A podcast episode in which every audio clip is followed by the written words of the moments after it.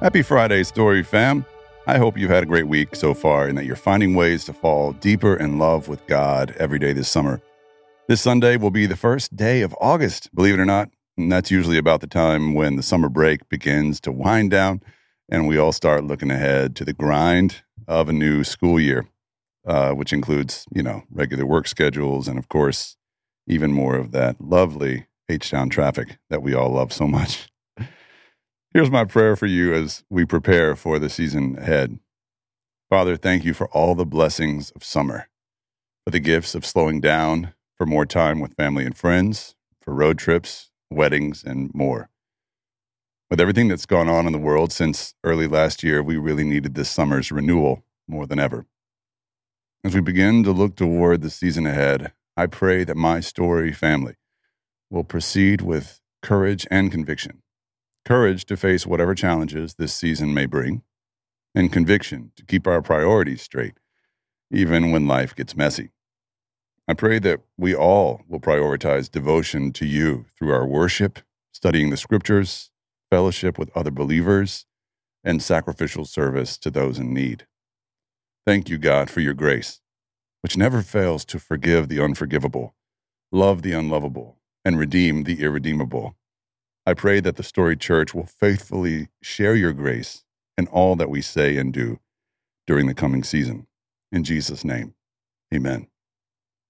All right. I hope that y'all enjoy this week's reflection about faith and doubt and our younger generations. And I hope that uh, I get to see you this Sunday at one of the story's worship gatherings as we talk about the Olympics, which, uh, if you're not excited about them, it's time Time to talk Olympics at church this Sunday and uh, what are we training for? What goal are we striving to reach? All right. So here's this week's reflection called Christian Doubt. Everybody seems to think that millennials and Gen Z are losing their religion.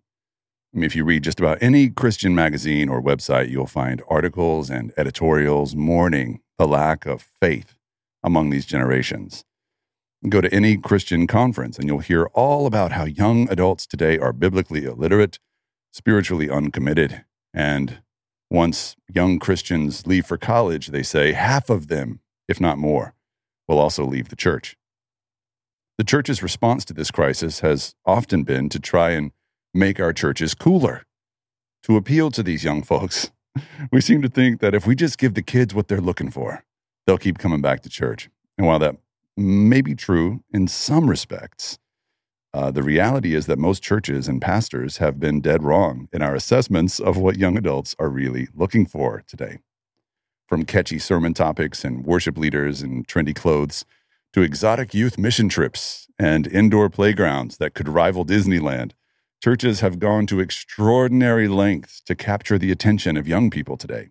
And while it's well intentioned, it doesn't seem to be sticking through their college years and into early adulthood.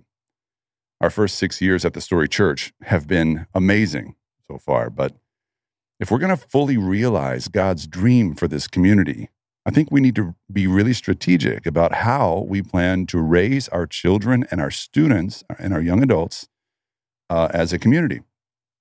Obviously, we want young people to grow in their faith and to know Jesus personally so that they will cling to Jesus once they leave the nest, so to speak. And of course, we hope that one day they will share the love of Jesus with their children as well. Young Christians today are facing more choices uh, in terms of their uh, worldviews and religions than any generation ever has before. they're also asking more questions, big questions, God sized questions than any generation before.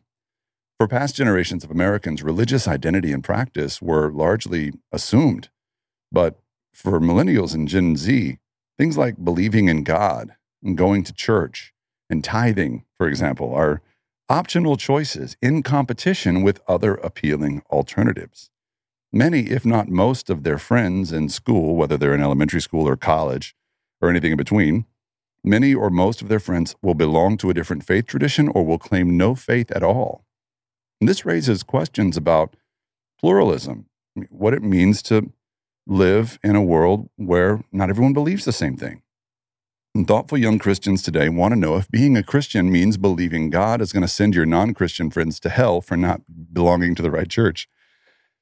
They're also asking questions about the Bible, the afterlife, science and supernaturalism, sexuality and gender, marriage and relationships, money and possessions, and about a million other things.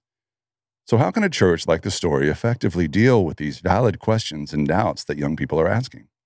The importance of this question cannot be overstated. For too many young adults, the church is not a safe place to doubt. Too often, the church is where sincere doubts are met with pat answers and more pizza, kids.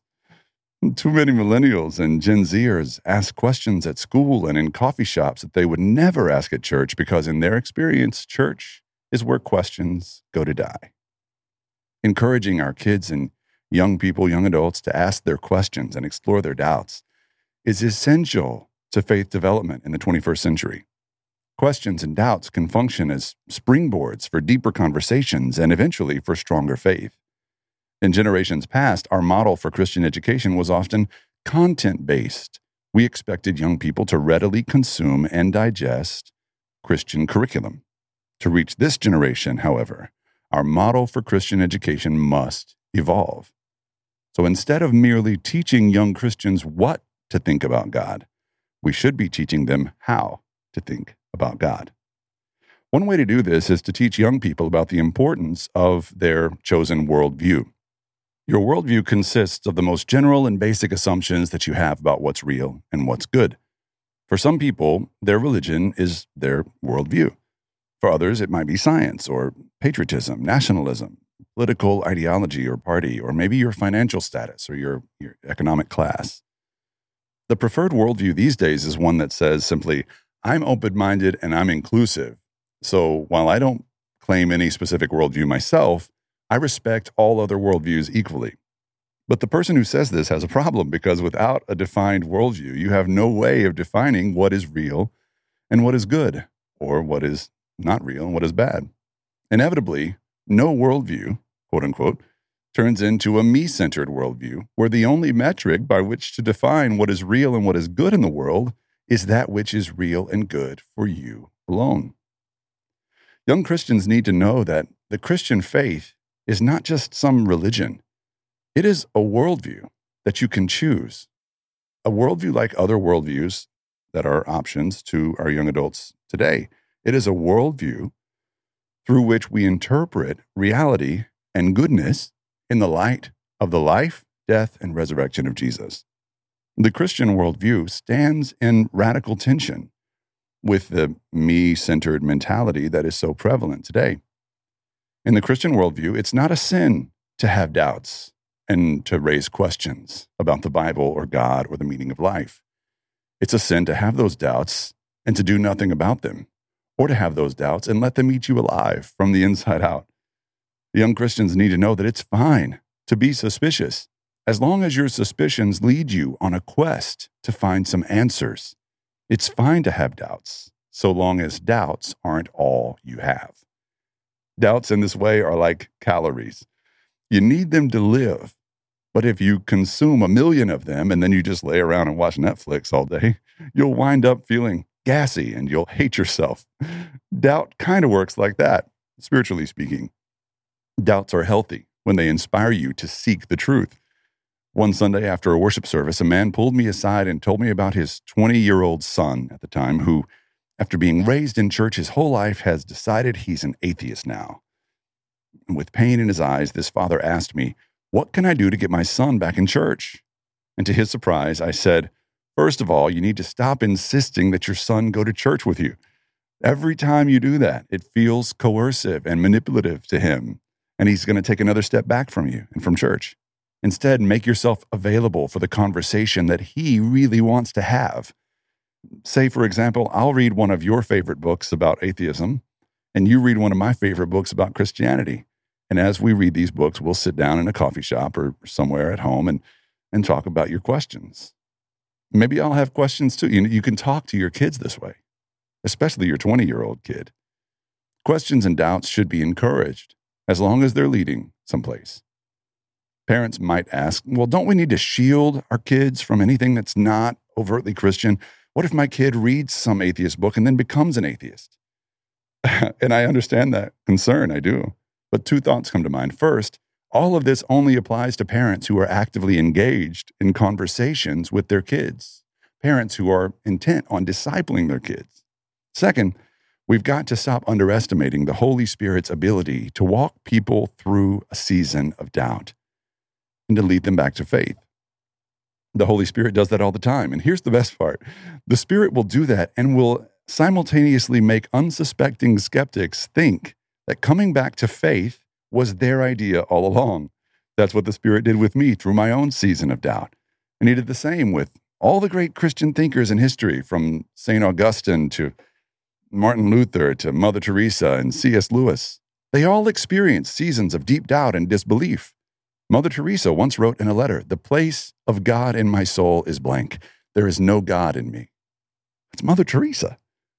Charles Spurgeon, the great evangelical Baptist preacher, once said, I think when a man says, I never doubt, it is quite time for us to doubt him. It is quite time for us to doubt him. It is quite time for us to begin to say, Ah, poor soul, I'm afraid you are not on the road at all. When it comes to Christian faith and doubt, there's been a huge misunderstanding. Too many of us have, assumed that faith means blindly believing in something that doesn't make sense.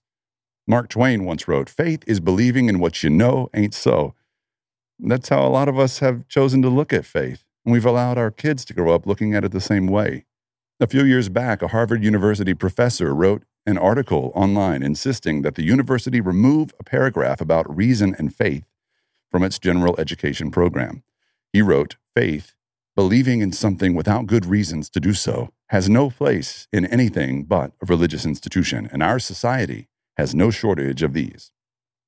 How quickly he's forgotten that his prestigious university, the one that pays him every month his paycheck, was founded by intellectual Christians and was named after John Harvard, an intellectual clergyman himself who wrestled with doubts while maintaining his faith and who donated the first 400 books uh, to the Harvard Library from his own collection as we look ahead to our next six years as a church at the story, I, I, hope and pray that we will continue to create Christian spaces where young believers and skeptics will know that their knowledge and intellect are not the enemies of their faith. Learning new things might seem to threaten your faith in the short term, but over the long haul, your intellect can lead you toward deeper faith in God. Romans 12, 2 says, Don't be conformed to this world, but be transformed by the renewal of your mind and of course, Jesus said, Love the Lord your God with all your mind. The Bible is not afraid of human intellect. God is not afraid of our questions and doubts. Contrary to popular belief, young Christians aren't looking to be entertained or spoon fed at churches. They're looking for a place where they can, in the presence of trusted adults, ask some of their most challenging and pointed questions about God and the Bible and important social issues and other religions. Adult believers should be encouraging younger Christians to express those questions and doubts in their homes and in our churches, insofar as those questions and doubts are inspiring, a Holy Spirit led search for the truth. I believe that we can trust the Holy Spirit to walk with our children and our students and all of us so that we will emerge from our seasons of doubt with a stronger faith and with a more trusting relationship with Jesus. That's all for this week, everybody. Keep asking those questions, the questions that matter most. Ask them at church, ask them to God, ask them in prayer, ask them to your pastor, because doubt can be a catalyst for deeper faith. I love you all. Bye bye.